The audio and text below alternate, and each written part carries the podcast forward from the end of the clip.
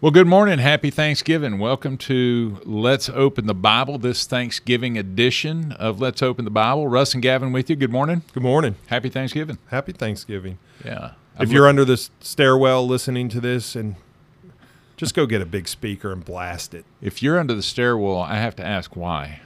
Well, that's where my my daughters they have this little cubby hole under the stairwell. So when they they want to go read books and pretend they're cool, that they go under the stairwell. Yeah, there's a little cubby hole. I, I'm just definitely not cool. I've never or even known how to pretend to be cool that way. All right, so this is so unrelated and not necessary, but one of the great scares of my young, young life is that uh, at Brandhaven Swimming Pool in North Canton, Ohio, they had a set of metal stairs in the swimming pool with a little, little area underneath. And all the young kids used to swim under there and they'd hold their breath and sit there. And I, it had to have been, you know, 10 seconds. But I remember going under there one time. And when I went to get out, there were too many people coming in and I panicked. Made it out fine, no problem, but I panicked. I remember that. That was hmm. Favorite food for Thanksgiving? Favorite part, you know, portion, whatever is mashed potatoes. or yeah. No, I know. I know what you're asking. Yeah. I just don't know that I could. I could narrow just it pick down. one? Man, I, I. There are times I'll just mix it together, and then I and then I like. it's all going to the same place. oh man. Cranberry sauce? Yes. No. Yep. Yeah. Well, uh, I don't necessarily like the chunky cranberry sauce. Whatever that. Whatever they mix in that is. that, Waldorf salad? Do you go that? I mean, are you nostalgic that way? no, I don't even know what that is. Good. Don't. In England, when I was growing up, they had a whole different menu. For- get the, get thee behind me. Yeah, for those that don't know, because I don't ever want to tell a story, I was there three weeks of my life, so uh, it, it helps only in my excuses as to why I do things the way I do. I just say it's a cultural difference, but You know how they, they say absence makes the heart grow fonder? oh, I miss it. Yeah, I really. I thought you were going to want to test that theory. No. Why don't you get go away from me and we'll see if it works?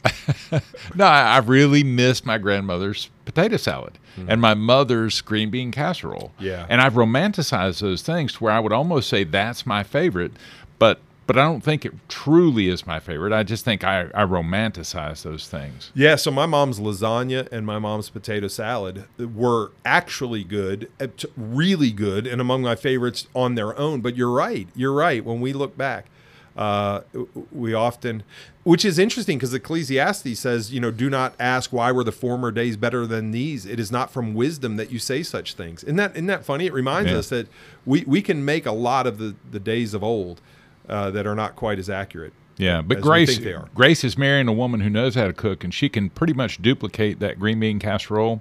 And when she has the desire to put up with the peeling of the potatoes and all of that, she can make that potato salad. Why aren't you peeling potatoes? It's potatoes? just been a long time.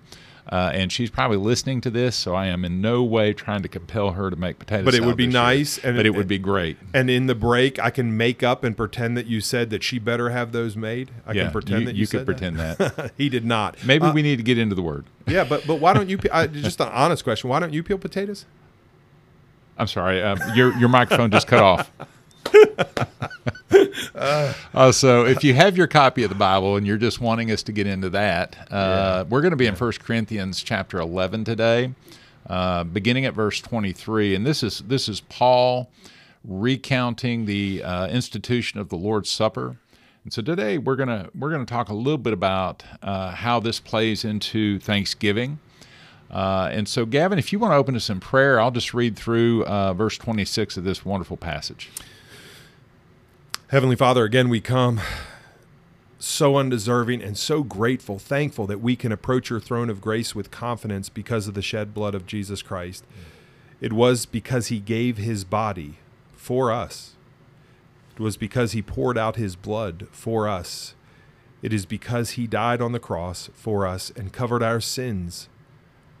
Heavenly Father, this is a time where we can say thank you with our words, with our thoughts, with our actions, with our proclamation to those around us. God, you are good, and we are truly thankful. In Jesus' name, amen. Amen. All right, verse 23 For I received from the Lord that which I also delivered to you, that the Lord Jesus, on the same night in which he was betrayed, took bread. And when he had given thanks, he broke it, and said, Take, eat. This is my body, which is broken for you. Do this in remembrance of me. In the same manner, he also took the cup after supper, saying, This cup is the new covenant in my blood. This do as often as you drink it in remembrance of me. For as often as you eat this bread and drink this cup, you proclaim the Lord's death till he comes. Man, what a great passage. Amazing. Yeah. Yeah. Now, I, I, think you said this is also this is the passage I usually go through as we're observing communion here at the church, and you said also this is the one you walk through generally. Is that yes. right? Not always, but most most often, yes. Yeah.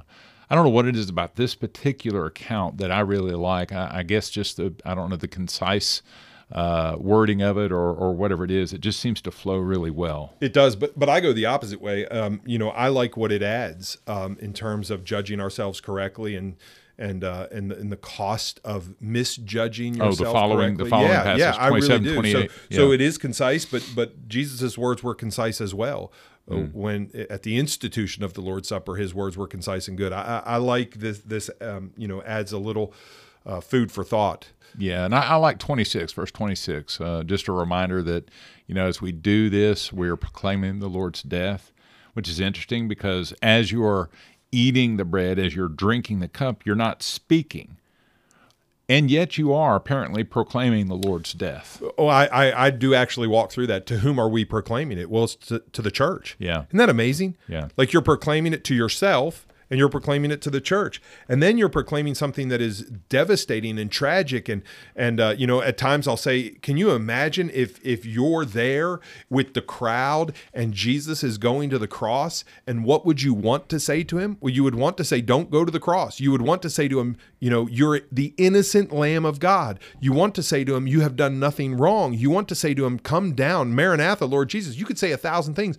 But in the end this is what is so incredible to me. In the end when I look to my kids that that that apart from Christ they have no hope. When I look to me, apart from Christ I have no hope. My wife, the church, apart from Christ we have no hope. We have to cry out with the crowd, crucify him. Right. I mean, do you feel the weight of that? So we proclaim the Lord's death. So there is this devastating uh, acknowledgement and recognition mm. of the cost of our sin. Yeah, it wow. was our sin that held him there. That's right. Now, that's not biblical, but that, that's a song. So I want to be clear when we deviate from directly from Scripture. But it was it was our sin that held him there, right? And so so we say crucify him, but then until he comes, he we serve a risen King, and we long. So it's it's looking back and looking forward. It's it's a it's behind. It's it's he's present. There's a spiritual presence there of god a particular presence where you know if you would eat a mcdonald's burger you're not going to be sick or some of you have died. You, you know if you eat that wrong i mean you may clog your arteries but so there's a there's a spiritual presence that makes this a powerful moment. So we look back we we are present and we look to the future. He's coming again. I mean mm-hmm. there's this, this is just so powerful. We could spend weeks on this. Oh, absolutely, and that's actually one of the points that I always make when when we're observing the Lord's Supper is is that you know that part of part of doing this as corporately as a body of believers is the anticipation of His return, but it's also the proclamation of faith. It is also an expression of our thanks. You know, it's it's it's a communion with Christ and fellow believers. It is a remembrance of the sacrifice, the death, burial, and resurrection. That you know, the gospel. Amen. Uh, and and and there's a lot of sin in this passage that we recognize and wrestle with, and then we lay on the cross. Yeah. The death he died, he died once for all. You know, the death he died, he died to sin. Sorry, once for all. He died to sin. I yeah. mean, he, he he put our sin on the cross and nailed it there. Um, all right. What what else? So, so, this week we started out with the, the the expectation of gratitude. Yeah. That's God's will for our life. Yeah. And then we we deviated just a little bit. I think it was important to talk about those who are are um, hurt, those who are suffering, those who may be angry or ungrateful. Uh, and, and, we wanted to recognize real hurt and real pain, and maybe offer a little bit on how we uh, th- can overcome that. And and and in the moment, maybe that's not even possible. So we as Christians weep with those who weep. We bear their burdens. We grieve with them. So good. Uh, yeah. And then and then yesterday we talked about. Um, kind of the nature of thanks thankfulness why uh, particularly as it relates to being in christ. And then today we're talking about this beautiful gift that we are to be thankful with. And, and let's just maybe move okay we are thankful. Jesus died. He he poured out his blood. He gave up his body for us paid the penalty for our sins. Now what do we do with that thankfulness? We share it. We share it. Yeah we proclaim it in this passage. We proclaim it to to us preach the gospel to yourselves always over and over and over. I, I love every. The pastors that I respect the most talk about how you just continue to pr- proclaim the gospel. And then there's a word of warning. What happens if you're getting bored of the gospel? And I say, then you don't understand it. Hmm. But I think there's a tendency for the pastors to get bored of the gospel. So, first of all, proclaim it to yourself. Yeah, and that's Oh, one of the ahead. things. I know you're not a fan of the picture of Jesus, but I referenced yesterday the picture of Jesus that the dear senior saint in our church had painted, and I put in my office. That is a way for me to be constantly reminded of the gospel. Just exactly what you're saying. Yeah, no, I, I actually love how you worded that. I, I'm not necessarily a fan of the picture of Jesus. And I am very aware that we need to remind ourselves constantly of that glorious gospel. Yeah. Yeah. So And important. Provoke yourself, re- preach to yourself always. But then we're not done with the reminder. Okay, right. It doesn't end there. it's but then it goes out in communion particularly Right. to n- not just yet to the church so that the church is becoming white hot passionate over this glorious gift of salvation first of all the greatest gift is god himself salvation is beautiful because by it the the relationship with god the father and god the son and god the holy spirit is restored so the gospel is glorious because it restores that right relationship of walking with God in the coolness of day that was broken with Adam and Eve and their first sin, our our father's first sin, right? And passed on to us and we've transgressed it as well. Yeah. So so that's that's something we are to be thankful for. Then we proclaim that glorious wonderful gift to the people around us during communion. That when they look at us partaking of the body and the blood, it's a proclamation of the Lord's death until he comes. To the church, the church gets white hot excited about the gospel. And then we are not only a hospital for the hurting, but we are a barracks for the army of God to go out and to proclaim this message. Yeah. And we must, if right understanding of the gospel, we must overflow with praise to God, with thankfulness for what he has done, and we share it with others, the hope that is within us. Yeah, and I, I think the key to being white hot is the remembering and the preaching to ourselves the gospel. Well, and then, and then you have the Hebrews 10, we provoke one another to love and good deeds. Yeah. Because there's a time when I'll just, my, my white is not so white. You know, it's kind of a little lukewarm. Yeah. And then you need somebody to go, hey, get on up. I need to remind you. I need to provoke you. I need to press you. I need to prompt you. You know, and and uh, and and I want to encourage you, reprove, rebuke, exhort with all long suffering. Right? Preach the word in season, out of season. Reprove, rebuke, exhort. You need. You were never intended to walk alone. There are very few saints. What is it, Saint Anthony? There are very few uh, believers that have ever been called to walk in isolation, and I mean it is a scant few. So, so let me ask you this, then, Gavin. Uh, so, on those occasions where you're a little lukewarm, you're, you're not white hot. What gets you from lukewarm to white hot? Well, I, let me start with a couple things. One, the Christian life can ebb and flow. Uh, it's a reality. I, you know, it, I don't think that there will be any. Which one? Flow, which one's good? Ebb or flow? I don't think there will be any negative in heaven. We will stand before God, and it will be a continuous passion, white hot passion Yeah. for praise and enjoying God. So, so One wow after a life- moment. yeah, yeah, yeah. It, it just, I, I mean, wave upon wave of euphoria and joy in the presence of God. But in this life, we will have those low moments. And I don't think you panic. I think every marriage has great moments and bad moments. I think every relationship has good moments and bad moments. I think every, uh, you know, walking with God will have moments when you are excited about God and, and then you're less than excited about God. So just, it's not a panic time. It's just a, okay, I need to recognize this.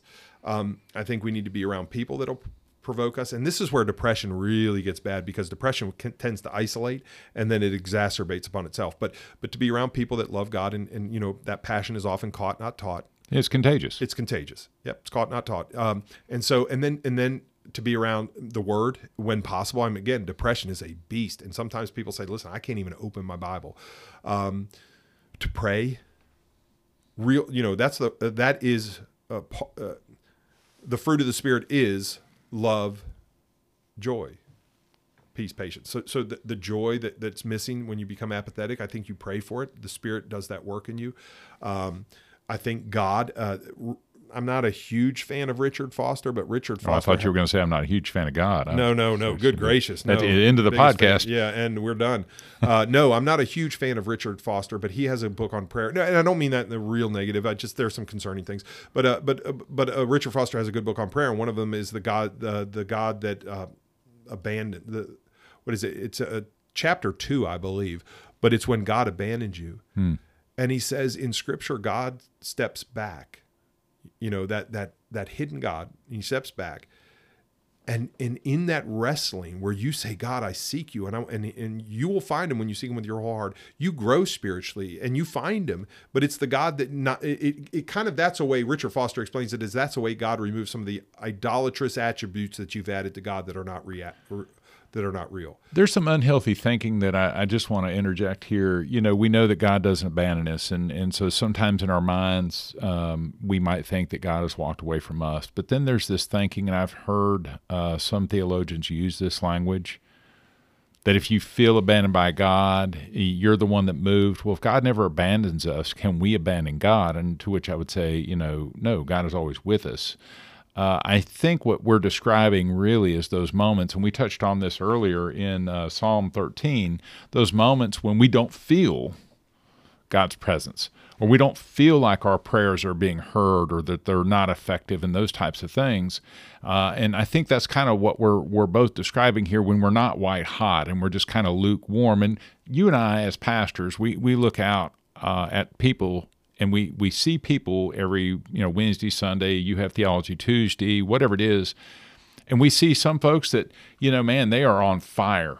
They are white hot. They are excited. They're ready to praise God and worship Him. There's been something, or somehow God's got a hold of their heart, and and then there's the other brother or sister who may be sitting right next to them that you know they just they they just they're just there in body because they couldn't be there in spirit. you've got so many things going on there because i've seen people that are white hot for god that it's no god that i've ever seen But yeah, i mean they're white hot for an idol right. you know and i've seen that i've seen that on multiple I, occasions I've done that. Yeah, yeah. When you're white hot for the for a god that doesn't exist. Right. Uh, I've the seen- golden calf. Yeah, I've also seen where God does pull back His presence so that you do wrestle with Him. Paul, uh, John the Baptizer, John the Baptizer had to be you know reaffirmed. This is the Christ. Yeah. This is the one you you've been seeking, the one we've been waiting for. Even he had doubts. Paul, Paul, Paul wrestled with you know despair. Um, Elijah wrestled with. I mean, it, it's just. It seems like if you are a person, you will wrestle with these moments where where God doesn't do exactly what you think, or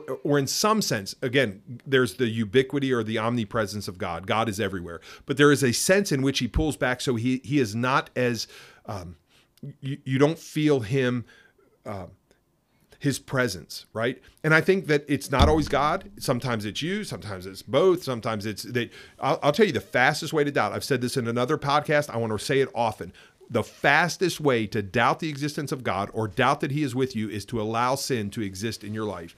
I'm telling you, your conscience will push God, away. and I don't believe you can lose your salvation, but your conscience will will obfuscate, will hide God just to preserve so you can keep sinning. The fastest way to uh, become lukewarm with God is to allow sin to uh, you know, sin to exist unchecked in your life.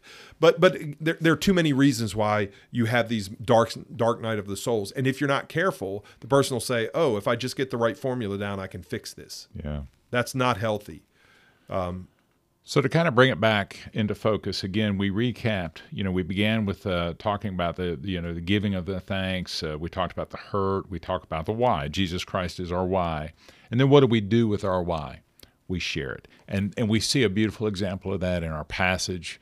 Uh, where where Jesus is distributing the elements of the Lord's Supper, the the, the bread representing His body, uh, the wine, as it were, uh, representing Christ's blood. And so for us, uh, maybe the, the most beautiful expression of Thanksgiving for you today, as you gather as a family around whatever it is, a meal that you're going to have, is to share Christ.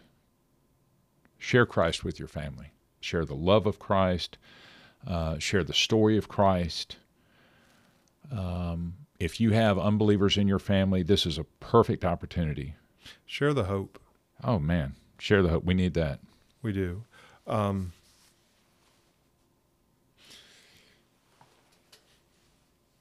so, happy Thanksgiving to you, Gavin. Happy Thanksgiving to you, even happy you. Thanksgiving, yeah. And uh, well, uh, us us Englishers don't celebrate. Yeah, you don't have anything to give thanks for. Until we see you again, God bless. Keep opening your Bible.